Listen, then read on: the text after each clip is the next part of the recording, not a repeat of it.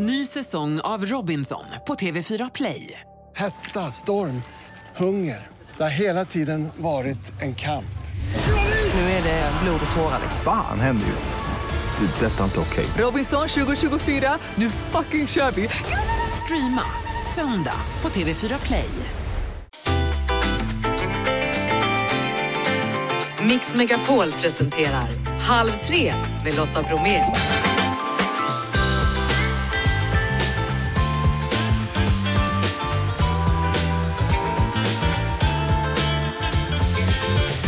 Hallå där och varmt välkommen in i Halv tre-studion. I dagens fredagsmix, det blir Ryssland, Ukraina och Mello för hela slanten.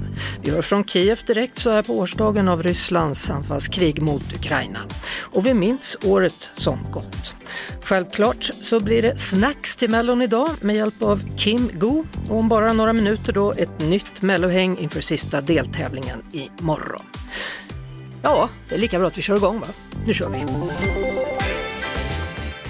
Hörrni, klockan är några minuter över 2:30. Det är dags för Mellohäng. Vi ska prata om morgondagens delfinal då, den sista av de fyra då. Och vi har en alldeles utmärkt litet häng här i studion.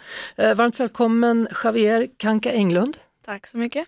Det har vi träffat förut i programmet, för du var nämligen med i julkalendern. Ja. Ja, hur var det? Det var jättekul. Ja. Det var också så kul att det blev så uppskattat av så många. Så... Det var en succé i år faktiskt. Ja. Ja. Och nu ska du prata om Mello då. Brukar du titta på den? Jag brukade titta mer när jag var lite yngre, men jag brukar alltid kolla på finalerna. Mm. Hur gammal är du nu? 13. Jag ska fylla 14. Ja, okej. Så då är det lite vad du känner för på en lördag. Det beror på lite. Ja, sen går vi vidare då till Linnea Claesson. Varmt välkommen. Tack! Kul att se dig igen du. Tack så jättemycket. Och hänga med dig ännu en fredag. Du och ja. Melodifestivalen, hur är er relation? Jo, men jag har ju alltid kollat Melodifestivalen, för man gjorde alltid det med handbollslaget. Så att man ses liksom ett gäng och gör det, där vissa är så här supernördar och skulle kunna säga varenda låt och varenda vinnare genom alla tider. Mm. Och hur är det med dig? Men jag hänger gärna med gänget. Ja, du hänger med gänget. Med oss också vår praktikant PC med korrekt namn då, Philip Carlsson. Välkommen. Tack så mycket. Men det är ju väldigt spännande det här, för det är ju du som har varit min spion för att se vad de här tycker, och nu ska du få sitta och tycka själv då också. Ja, det ska bli väldigt spännande och kul. Ja, och de vet inte vad du tycker, eller har du avslöjat för dem? Jag trodde ju, jag är ju redo på att jag är bara en spion i bakom, så att jag kanske har avslöjat lite, men jag har vissa saker kvar. Men det, för det är ju så att ibland måste även spionerna få vara med och berätta om saker och ting. Ja, men jag har inte varit några veckor nu och sett. Exakt. Det var snarare så att jag gissade rätt, för att det var så enkelt att veta vad du gillade. Vi ska börja med att prata om första låten, och Kiana heter hon, låten heter Where Did You Go, och hon säger själv så här om sin mellolåt. Det är en väldigt glad, poppig partylåt. När jag lyssnar på den så vill jag skriksjunga och hoppa upp och ner och dansa. Men sen är det väldigt liksom sårbar och vacker text. Så texten går inte riktigt ihop så med hur låten låter, om man ska säga så. Mm, så sa Kiana om sin låt då, som är först ut i morgon, Where Did You Go. Vad säger Linnea? Jag tyckte väl kanske att den lät lite som alla andra låtar jag någonsin har hört. Det var inte så att du, i bakgrunden. Ja, det var inte så att du hoppade och skrek. Jag gjorde inte det. Nej. Inte just den här, men hon verkar gullig. Hon verkar gullig. Ja. Hon är inte så gammal, hon fyller faktiskt år på lördag då fyller hon 16. Hon upptäcktes när hon var 13 i programmet Talang. Hoppas det går jättebra. PC, Philip Carlsson, vad säger du? Ja, men jag håller nog med där. Alltså, jag tycker inte den sticker ut på något sätt egentligen. Det är en bra låt, men det är ingenting som jag tror att kommer få några större pratande om efteråt, så att säga. Nej, då avslutar vi med dig då. Xavi, vad tror du? Vad tycker du om låten? Den är bra, men jag skulle också säga att den sticker inte ut så mycket. Nej, min spion har meddelat mig att det är inte riktigt din stil. Nej. Och då undrar man, vad har du för stil?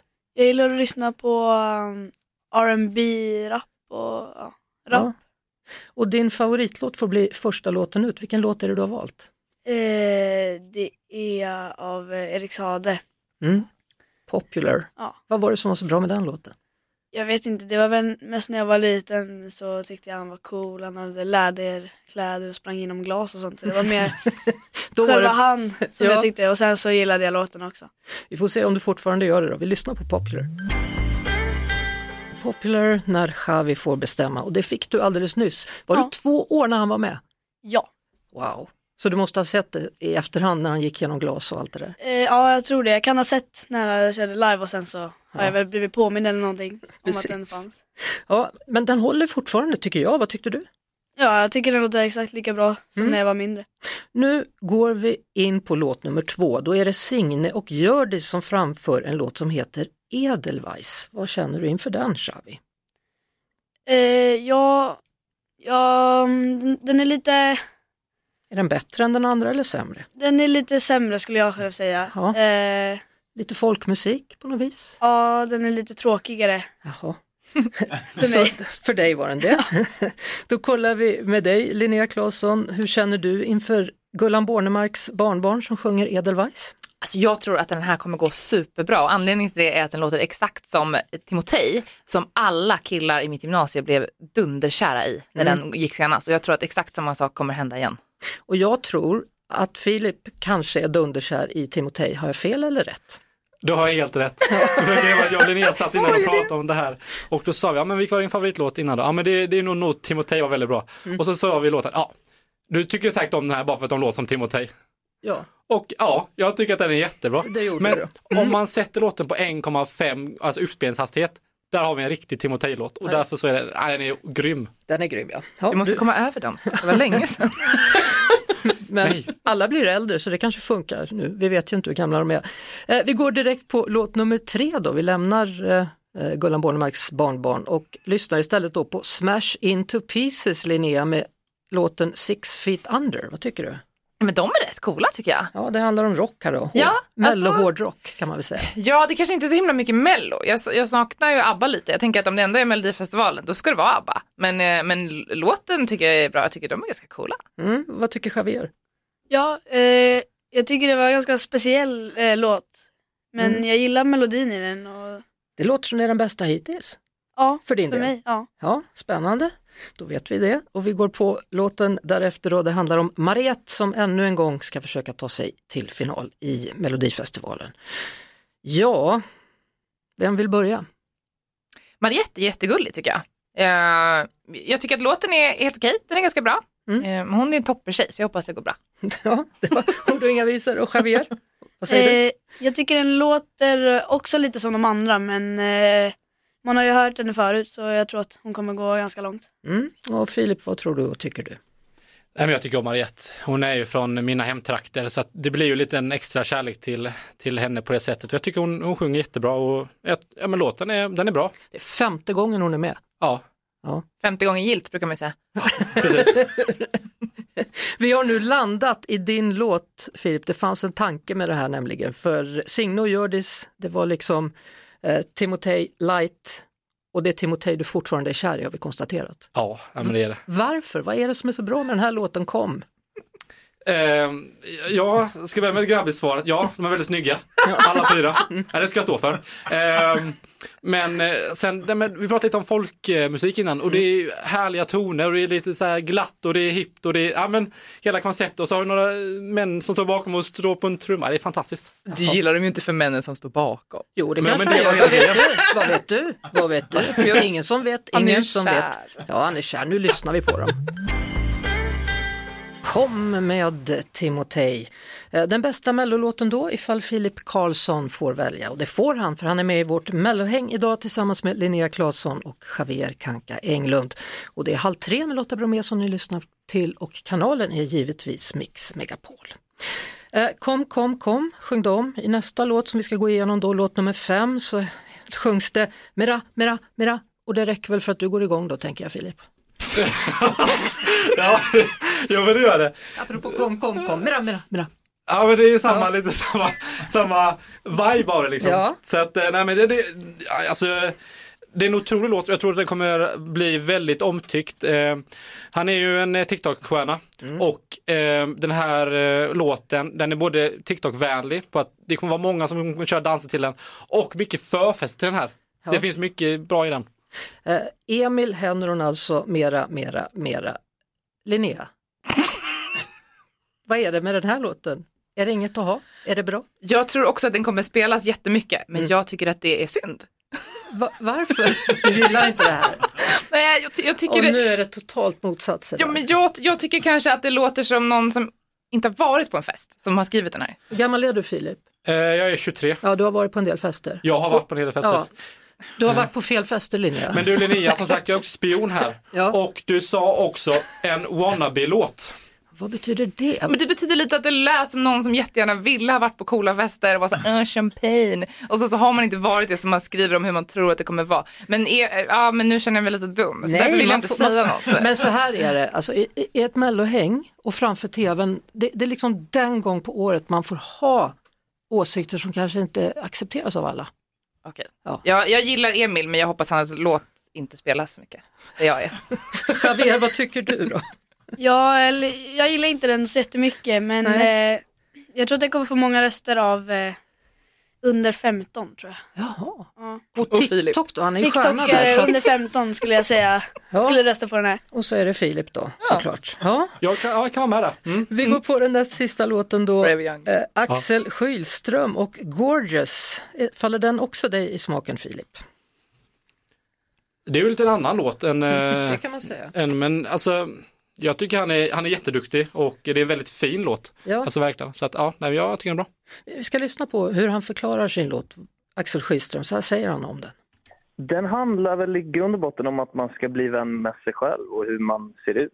Det är en sån här lärdom som jag har dragit av livet med brännskador. Det har väl kommit liksom bitvis. Steg 1 var väl att överhuvudtaget våga synas, våga gå utanför dörren och sen har det ju liksom varit ganska många steg till att man står på Melodifestivalen scenen blottad och verkligen sjunger om det. Det har ju tagit sin tid. Det är svårt att lära sig tycka om sig själv oavsett om man har är eller inte. Oavsett om man har är eller inte, så alltså Axel Schylström, Gorgeous heter låten. Och Linnea, vad säger du? Jag tycker att den är jättevacker. Vacker röst, vacker kille, vackert budskap. Jag säger ja. Ja, den gillar du. Är den bästa hittills? Alltså den är också inte så här klassisk mello kanske, men det är en jättevacker låt. Ja, och Xavier, vad tycker du? Ja, jag tycker han sjunger bra, så att jag gillar hur lugn den är, men samtidigt väldigt känslosam. Så den kommer gå bra? Jag tror det. Ja. Vi ska alldeles strax prata om sista låten ut av samtliga då detta år, den 28:e låten, och då handlar det om Loreen. Vi ska prata mer om henne alldeles strax. Men först, din favoritlåt då, Linnea? Alltså det börjar verka kärlek banne mig, 68, Claes-Göran. Och varför? Men alltså varför inte? Han är ju faktiskt toppen, tidlös. Där var han, det börjar verka kärlek banne mig, och den håller ju fortfarande. Claes-Göran Hedström. Det måste man säga. Ja. Och nu har vi sparat då det bästa till sist, frågetecken. Melodifestivalen verkar ha tänkt så i alla fall, för sist ut av samtliga låtar detta år är Tattoo med Loreen. Xavi, ska du börja? Ja, jag gillar de flesta låtarna som Loreen gör och har gjort på Mello. Och jag tror att den här kommer gå riktigt bra, eftersom Loreen, det är ett namn som hört i flera år. Ja. Är det den låten du tycker bäst om? Bland de här kan det vara faktiskt. Ja. Vad säger Linnea? Alltså hon har en otrolig sångröst verkligen. Jag hängde inte riktigt med på vad låten handlade om just, alltså varför den heter Tattoo. Men alltså hela hon och när hon sjunger är ju bara helt otroligt. Magiskt? Ja. Bästa låten? Jag vet inte riktigt. Det är inte Claes-Göran liksom, men det är ingen annan. Det är ingen annan som är Claes-Göran. Filip, vad säger du då om Loreen? Nej, men alltså, jag håller med er. Den är otrolig. Alltså, hon är otrolig och en otrolig röst. Men jag tror inte att den är lika stark som Euphoria. Men alltså, ja. Jag tror att hon kommer gå bra. Men jag tror kanske inte hon kommer gå och vinna allt. Du tror inte det? Nej. Hon är ju superfavorit, och ska vi säga, bland alla samtliga spelbolag. Och alla har pratat om den här låten ända sedan i höstas, innan de ens har hört den. Så att vi får se hur det går imorgon då. Vilken är din favoritlåt då? Av de här? Lite Filip-varning på mig där då. Jag var lite inne på den där mera. Jag tycker den är lite rolig då. Ja. Nej, men jag gillar Axel Schylström också. Och sen, Ja, så får jag heja på Signe Gjördis eftersom min mamma heter Gjördis. Så då gör vi så. Så att hon får vara med på ett hörn. Hörrni, hur ska ni titta imorgon, Xavier? Vad har du för snacks när du tittar på Mello? Det är väl oftast om det är lördag, då kan det vara lite godis, plockgodis. Så jag börjar med igen. Det blir det då? Ja. Mm. Och Linnea, vad gör du? Marängsviss är väl ändå det godaste vi har. Mycket bra till just Mello. Och Filip? Popcorn. Popcorn, ja. Ja. Med eller utan smak? Lättsaltade eller smör. Det är bra grejer. Då vet vi. Tack så mycket för att ni var här och hängde dagen innan Melodifestivalen då. Och sen i vår nästa timme då får vi höra experten, eller snarare efter 4 får vi höra experten säga vad han tycker. Han har då också sett showerna. Linnea Claesson, Xavier Canca-Englund och Philip Carlsson. Stort tack! 14:30 med Lotta Bromé på Mix Megapol. Oscar Jonsson har skrivit en bok som heter Hotet från Ryssland. Välkommen hit, Oscar. Tackar så mycket. Om jag citerar lite här i början av boken så citerar jag då Rysslands utrikesdepartement. Och det är du som avses med O. Jonsson. Vi beklagar det faktum att O. Jonsson uteslutande opererar med russofobiska klichéer utan att presentera specifika fakta och utan att tillhandahålla underbyggda bevis. Vi anser att alla uttalanden i publikationen är ogrundade och förtalande. När ska du ställas inför rätta? Ja, jag vet inte. Jag bara väntar på det. Hur kändes det? Känns det som att du gör något viktigt då eller blev du rädd? Nej, men min första reaktion var så här, men gud, det är helt parodiskt. Alltså de säger att jag har bara genomgått 1 års utbildning och gett ut en broschyr, det refererar till min förra bok och sådär. Men sen så tänkte jag ju ändå efter att så här, okej, men de gör ju ändå det här för att säga att vi har ögonen på dig. Men jag tyckte mest det var liksom lite parodiskt faktiskt. När du började intressera dig för Ryssland så var det många som blev lite förvånade. Ja, men det har alltid setts lite udda. När jag skulle börja doktorera så på ett universitet i Storbritannien så var många som sa, men hörru, har du inte hört att kalla kriget var över? Och sen så invaderade Ryssland Ukraina 2014 och sen dess har folk ändå köpt att man håller på med Ryssland utan sådana följdfrågor. Och så har jag förstått att det finns ett före och ett efter Rysslands invasion då den 24 februari 2022. Det gick från behöver vi oroa oss till hur är Ryssland ett hot? Förklara. Ja, men lite idén till den här boken började faktiskt på liksom helt vanliga middagsträffar med vänner som inte pysslar med säkerhetspolitik. Och de sa, oj, ja du jobbar med Ryssland, men finns det något hot egentligen? Alltså lite så här, ja men kalla kriget, det är över och vi har haft den bilden att Ryssland alltid varit ihop. Medan nu är det mycket mer så här, men gud, hur ser hotet ut? Så det är det jag lite försöker svara på i boken. Och du har varit i Ryssland och forskat, både vad gäller fredstid och liksom hur de har förberett sig för eventuellt krig. Ja, exakt. Jag har försökt intervjua massa ryska medlemmar av försvarsdepartement och militärteoretiker och sådär, men det gick ganska dåligt. Vad jag istället fick mer framgång med var i Georgien och Ukraina intervjuat de som har jobbat med att de facto mota ryska operationer, vare sig det är militära eller om det är underrättelseoperationer. Så i termer av vad som var mest nyttigt så var det nog det andra fältarbetet. Hur är Ryssland ett hot? Hur lyder ditt svar idag? Men mitt svar är att Ryssland är ett hot framför allt för att de har en intention. Alltså att den ryska ledningen ser sig i en existentiell konflikt egentligen med västvärlden och där spelar Sverige en stor roll. Och köper man det, ja då kommer frågan, ja men hur ser förmågan ut? Det kommer liksom efter det. Och det skulle jag säga att som tur var nu så är Ryssland svagare, men de är också argare efter den här invasionen av Ukraina. Hotet mot Sverige skulle jag säga framförallt är icke-militärt. Det militära med finns där i fonden, alltså våldskapital finns i alla interaktioner mellan stater.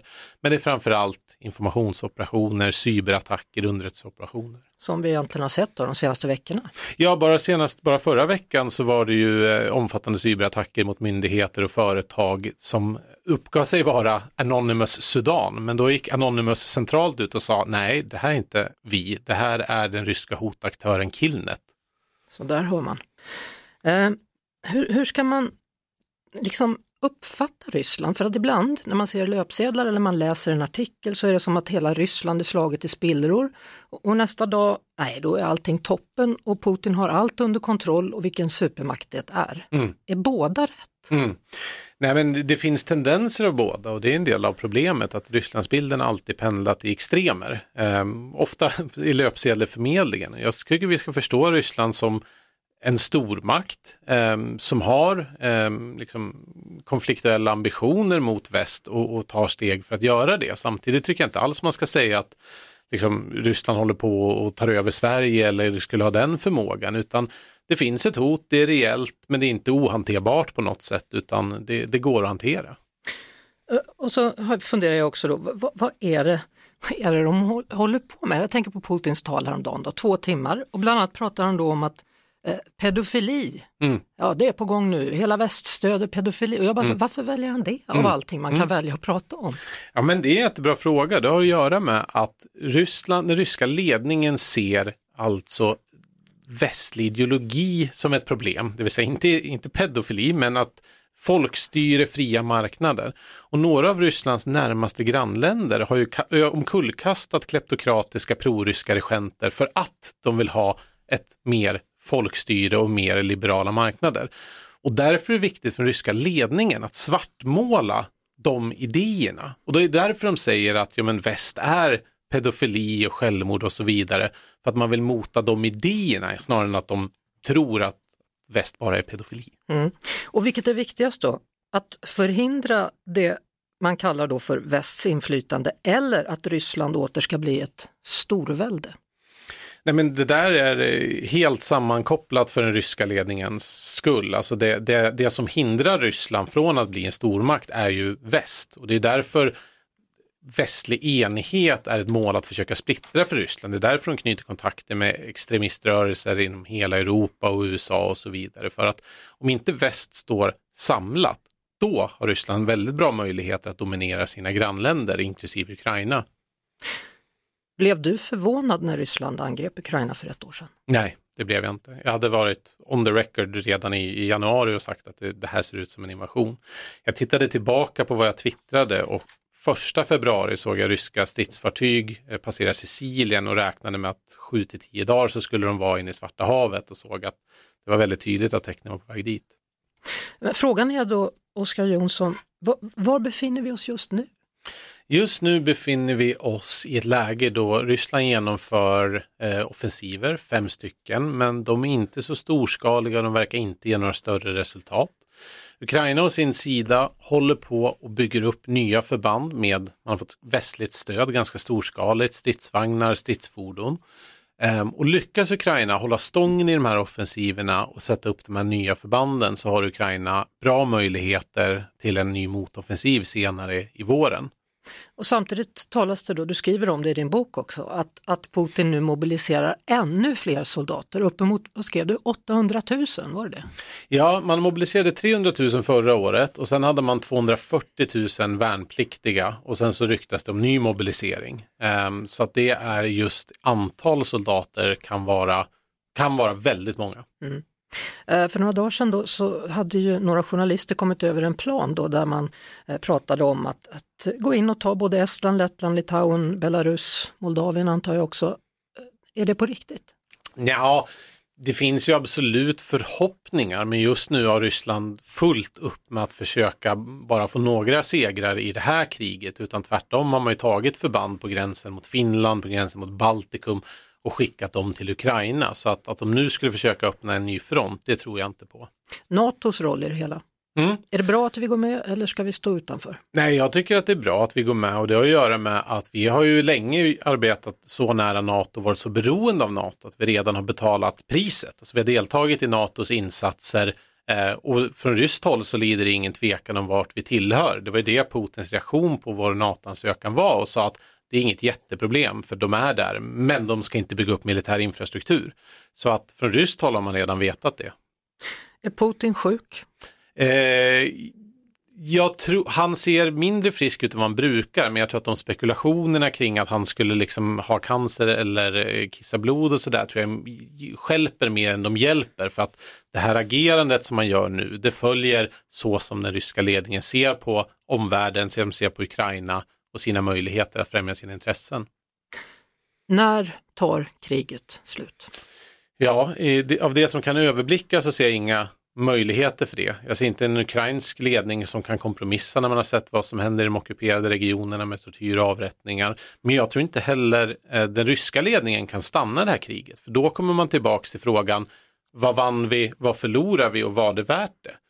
Man kan vinna lite delar av sönderbombat södra Ukraina, men det är upp till 200 000 döda, skadade, en ekonomi i spillror och en politisk isolering.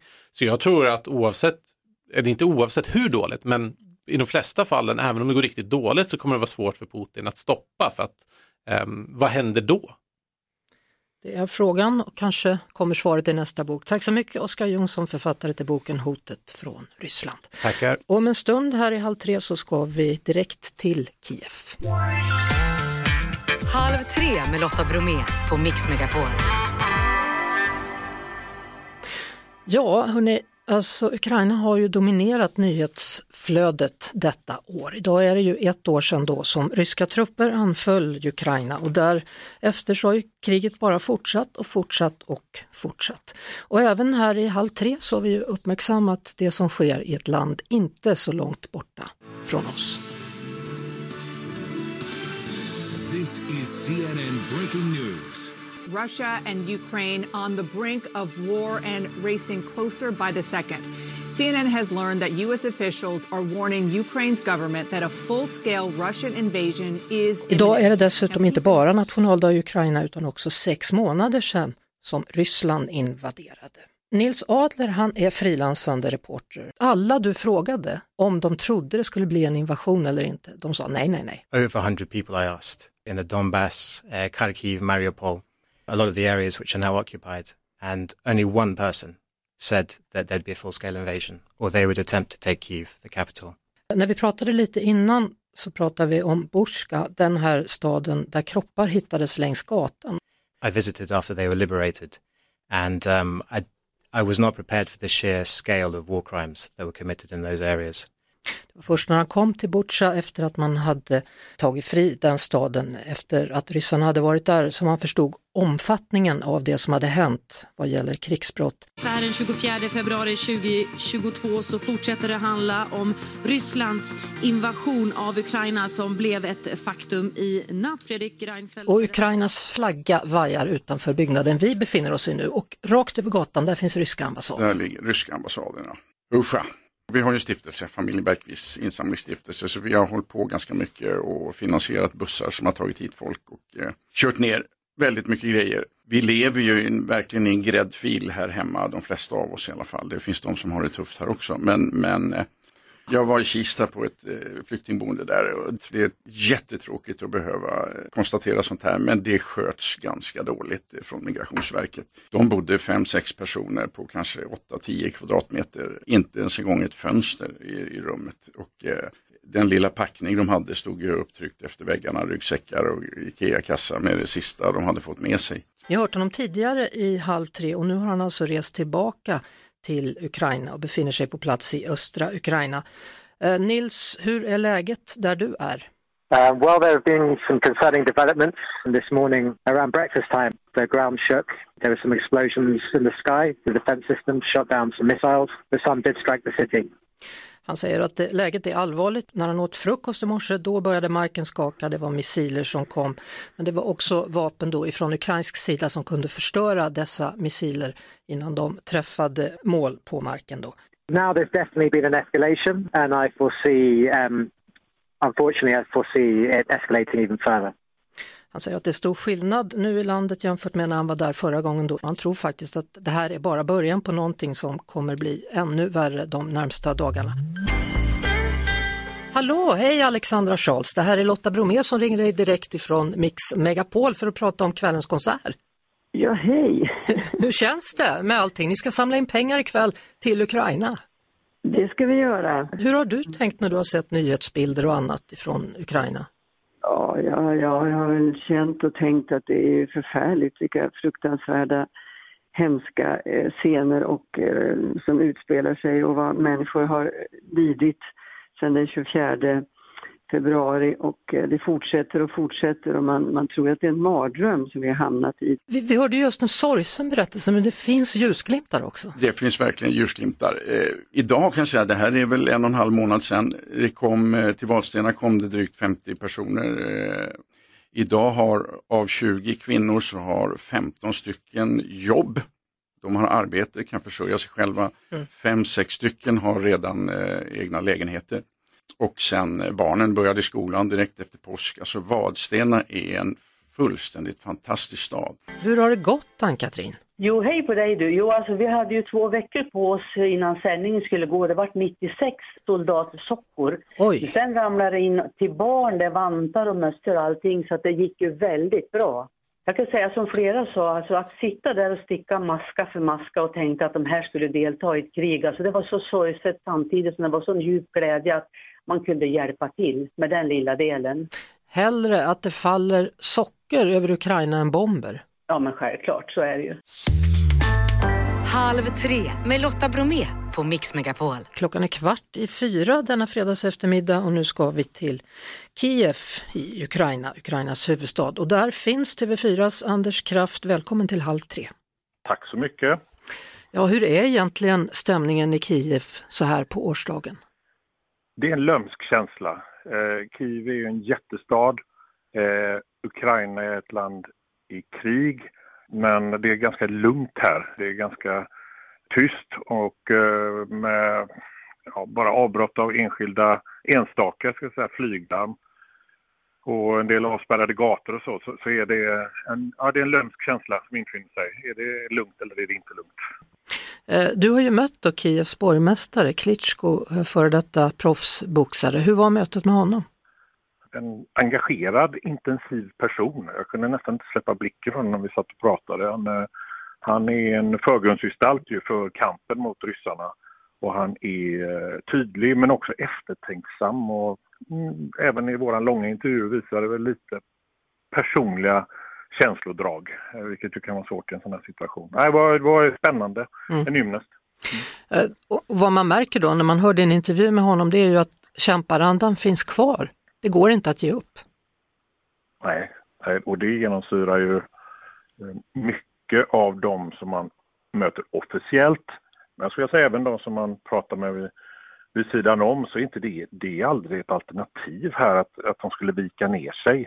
Och det var väl det som alla gjorde misstaget att tro, att de bara skulle vika ner sig, bara falla ihop när ryssarna anföll. Det har inte hänt och den beslutsamheten finns. Som, och den vittnar ju många om som kommer hit alltså på. Hur uppmärksammas det att det idag är 1 år sedan invasionen?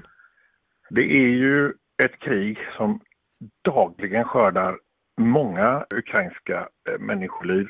Känns som att de är i en form där det handlar om respekt för offren och de anhöriga, kransnedläggningar, besöka minnesplatser och så vidare. Sen kan man inte undgå, Lotta, att det är så mycket på tv och de 4-5 kanalerna som är ukrainska och de andra kanalerna. Det handlar ju väldigt mycket om att det är ettårsdagen och vad ska hända idag? Ska det hända något speciellt? Och så vidare, och så tittar man tillbaka. Så att det är en blandning av det här. Du har ju varit i Ukraina nu i en vecka. Hur skulle du sammanfatta dina intryck så här långt? Imponerande befolkning är det. Och det är väldigt lätt att känna för dem.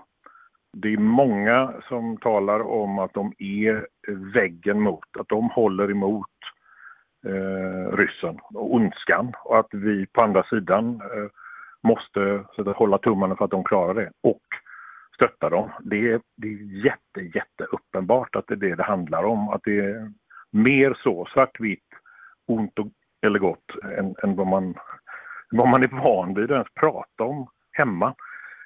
När man ser på bilder då, så härifrån tv-bilder under hela det här året faktiskt, så är det ju som att man vill förstöra minsta lilla grej i det här landet. Det är en rysk modell när det gäller krigsföring. Det är att smula sönder med granater, terrorisera, driva bort och sen köra in över. Om det så ligger egna soldater framför en Det är nog både kulturförstörelse man håller på med och ett urgammalt sätt att kriga. Avslutningsvis då, vad säger människor? Ser de något slut på det här kriget? Ser de en fred? Jag kan ju säga som borgmästare Klitschko sa så här, I don't like predictions. Alltså, jag gillar inte att spå, jag gillar inte några förutsägelser av det slaget. Det är ingen som talar om det. Däremot talar man ju om att det finns bara ett alternativ. Ryssarna ska inte vara här. De ska ut och vi ska göra det med er hjälp i väst. Och någonting annat när det gäller längd och så. Det får ta tid i så fall. Det är nog det intrycket jag har fått också. Mm. Och Sverige har ju meddelat då att man ska skicka ytterligare stöd till Ukraina och Polen har idag då levererat stridsvagnar som de kommer kunna använda i striderna. Tack så mycket för att du var med oss ifrån Kiev på plats där. Anders Kraft, alltså journalist från TV4 Nyheterna, och TV4 sänder hela dagen då direkt ifrån Kiev. Halv tre med Lotta Bromé på Mix Megapol. Med oss nu direkt ifrån Malmö, Ronny Larsson, vår Mello-expert. Hur är känslorna inför morgondagens sista delfinal, tro? De är stora. Det är stora känslor. Det är en väldigt härlig vecka tycker jag. Så att det känns kul att ta sig an Malmö. Ja, vi hade ju Mellohäng här för en timme sedan. Och mitt Mellohäng var inte speciellt förtjusta eller imponerad av Kianas Where Did You Go, låt nummer 1. Nej, okej. Jag tycker att den är jättebra. Det är ett superhärligt nummer och hon sjunger och dansar fantastiskt. Hon är som en drillad liten amerikansk docka och sätter allting. Jag tycker att det är underbart. Jag tycker det är en härlig modern poplåt. Mm. Sen kommer vi till bidrag nummer 2 som var oerhört älskat i alla fall av en av våra paneldeltagare som tyckte att Timotej är tillbaka. Och spelar man upp det här på 1,5 hastighet gånger 1,5 då låter det verkligen som Timotej också. Alltså du säger det, jag tycker att man hädar lite grann när man kallar det här för Timotej. Jag älskar ju Timotej och vill så gärna att de ska göra återkomst till Melodifestivalen. Men jag tycker att det här är lite mesigt, det är en svensk sommarvisa, tjejerna är jättegulliga. Men ja. Signe och Gjördis alltså med deras edelweiss, Gullan Bornemarks barnbarn. Vi går till låt nummer 3 då är det Smash Into Pieces, 6 feet under. Ja, då är det ju bara att hålla i hatten för nu blir det äntligen rock i Melodifestivalen. Och jag tycker faktiskt att det här är ganska bra. Det är ett otroligt snyggt nummer. Man flyttas in i en tv-spelsvärld som känns lite Tokyo. Och killarna ger allt under 3 minuter på scenen. Jag tror att det här kommer funka. Rocken har ju inte funkat så bra de senaste åren. Det tar ofta stopp i andra chansen. Men den här kan gå direkt till final, menar du det?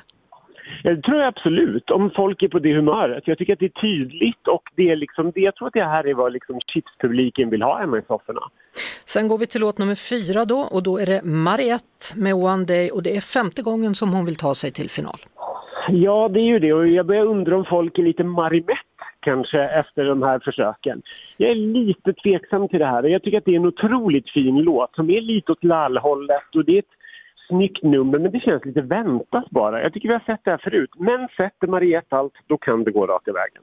Mm. Sen har vi låt nummer 5, Emil Henron, som delar av vår panel tyckte att det var ju en toppenlåt den här mera. En oerhört bra låt för förfest. Medan någon annan tyckte att det låter ju inte som han har varit på en enda fest hela sitt liv. Nej, och jag är nog med på det senare spåret där. Alltså, nej, det här tycker jag inte alls. Jag tycker att det hittar på. Det är lite grann som att någon har gjort en låt uppfattat på vad de tror är Melodifestivalen. Jag tycker bara att det händer liksom ingenting egentligen fast allting händer på scen. Han är jättecharmig på scenen, men låtmässigt. Nej, usch. Vi ska lägga till där att vår yngsta deltagare sa det blir nog många röster på den här för det är många barn-tiktokare som gillar Emil Henron. Vi går till låt nummer 6, en ballad som Mellohänget tyckte väldigt mycket om. Det är Gorgeous. Ja, men den här är fin. Axel Schylström har ju tävlat förut och tog det stopp i andra chansen. Han har skrivit låtar till Mello och det har funkat, ja, men det funkar bra. Men nu sjunger han en låt om att hylla sig själv och sin egen spegelbild. Han var ju med om en olycka som 19-åring och fick massor med brännskador. Och jag tycker den här låten är jättefin. Det är inget större fel på den. Men grejen är ju att det här är ju bara 3 minuters väntan inför vad som komma skall. Ja, det är taskigt att få gå ut precis innan Loreen som alla har pratat om i månader. Ja, precis så är det. Och det här är ju en fantastisk låt. Man flyttar liksom fram Euphoria vad blir det? 11 år i tiden. Och Loreen är just väsen. Alltså hon lever ut varje liten hundradel av den här låten. Jag kan inte se någonting annat än att det här kommer gå raka vägen och det här är vad vi kommer skicka till Liverpool. Så det kom in och ställde skåp helt enkelt? Ja, helt enkelt. Alltså och det här skåpet är så stort så att det rymmer knappt i Friends, tycker jag. Hon är en helt egen division. Tack så mycket, Ronny Larsson. Det ska bli spännande att se akterna imorgon och skynda dig in nu då, för strax ska Loreen genrepa inför morgondagen. Yes, tack snälla. Hej, hej. Halv tre med Lotta Bromé på Mix Megapol. Det är dags att snacka mat och framförallt rörer kanske med Jimmy Guo. Säger jag rätt eller ska du heta Guo? Guo eller Guo. Det funkar bra båda två. Tack så mycket förresten. Välkommen. Kokboksförfattare, kock, mitt kinesiska skafferi och så silvermedaljör då i Sveriges mästerkock är du. Och imorgon så är det delfinal i Melodifestivalen. Vilken favoritlåt har du? Jag har inte lyssnat på dem som kommer. Vissa har ju fått liksom en liten preview. Mm. Jag är såklart extremt taggad på att höra vad Loreen har och presentera. Det sägs att det är väldigt bra. Jag kan tänka mig det. Allt annat vore förvånande. Mm. Jag är ju en person då som gillar att snacksa till mig, men jag är lite dålig på att ha just dipp till. Men det är du tydligen en expert på. Jag har ju gjort ganska många dipprecept för en kanal som heter Godare. Och jag gillar ju det här där man kan liksom äta sig mätt på olika röror och dippar. Och liksom det här plockiga snackssättet att käka på är perfekt när det är liksom mello- och tv-tider. Ja, verkligen. Och när man är flera stycken också, det blir ganska mysigt det där att det står framme. Mm. Asiatisk aubergine-dipp till exempel då, hur gör man det på bästa sätt? Det är faktiskt en rätt som jag kom på själv. Den tillkom liksom i somras när jag och mamma hade aubergine som vi hade odlat själva. Och tänkte liksom att man kan ju göra baba ganoush, det klassiska sättet där man liksom grillar dem över kol eller över eld. Och sen så rör man upp det med tahini, man brukar ha liksom lite citron, vitlök. Men när vi höll på med det där så tänkte jag liksom att det här kan man ju säkert göra någonting kinesiskt på. Det här med tahini är ju väldigt likt det vi ofta har i kinesiska köket som sesampasta. Den brukar vara lite mer rostad, det är liksom lite nötigare, lite sötare smak. Så jag körde det istället. Och sen så hade jag chiliolja, vitlök, lite vinäger för att få upp lite syra i det. Och det blev otroligt gott faktiskt. Så den har jag gjort flera gånger sedan dess. Och den är inte så svår? Den är inte alls svår. Nej. Kan man köra en aubergine in i ugnen? Så har man gjort det svåra. Sen så gäller det att man ska ha liksom lite liksom kinesiska ingredienser hemma. Men det går väldigt, väldigt bra att byta ut det mot andra typer av vinäger. Eller om man har någon annan typ av liksom stark olja. Eller olivolja också för den delen. Mm. Jag ser en av mina favoritröror här. Pico de gallo. Ja. Oj. Ja. Hur gör man den på ett lätt, snabbt, bra sätt? Alltså pico de gallo hänger ju egentligen på att man ska ha så bra tomater som möjligt. Så nu så här på vintern så kanske man får köpa de här lite mindre. Lägga lite extra tid på att skära ner dem där i liksom kvartingar skulle jag säga. Och dra på ordentligt med limen. Mycket syra ska det vara. Och lite socker också. Då kan man liksom rädda upp det där med tomaterna. Kanske det är tipptopp nu på svenska vintern. Mm. Och mycket koriander. Silverlök tycker jag också är bra. Mild och fin. Härligt. Vi har en annan då. Den här låter så himla nyttig. Spenat och kronärtskockstipp. Mm. Den låter nyttigare än vad den är. För den ska man egentligen göra med väldigt mycket ost. Så då har ju cream cheese, lite vitlök och sen mycket parmesan i. Och det ger ju liksom det här krämiga.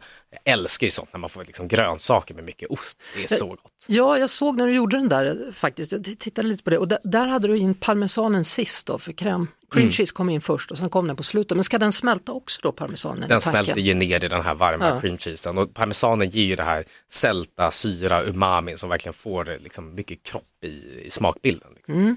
Och chili con queso.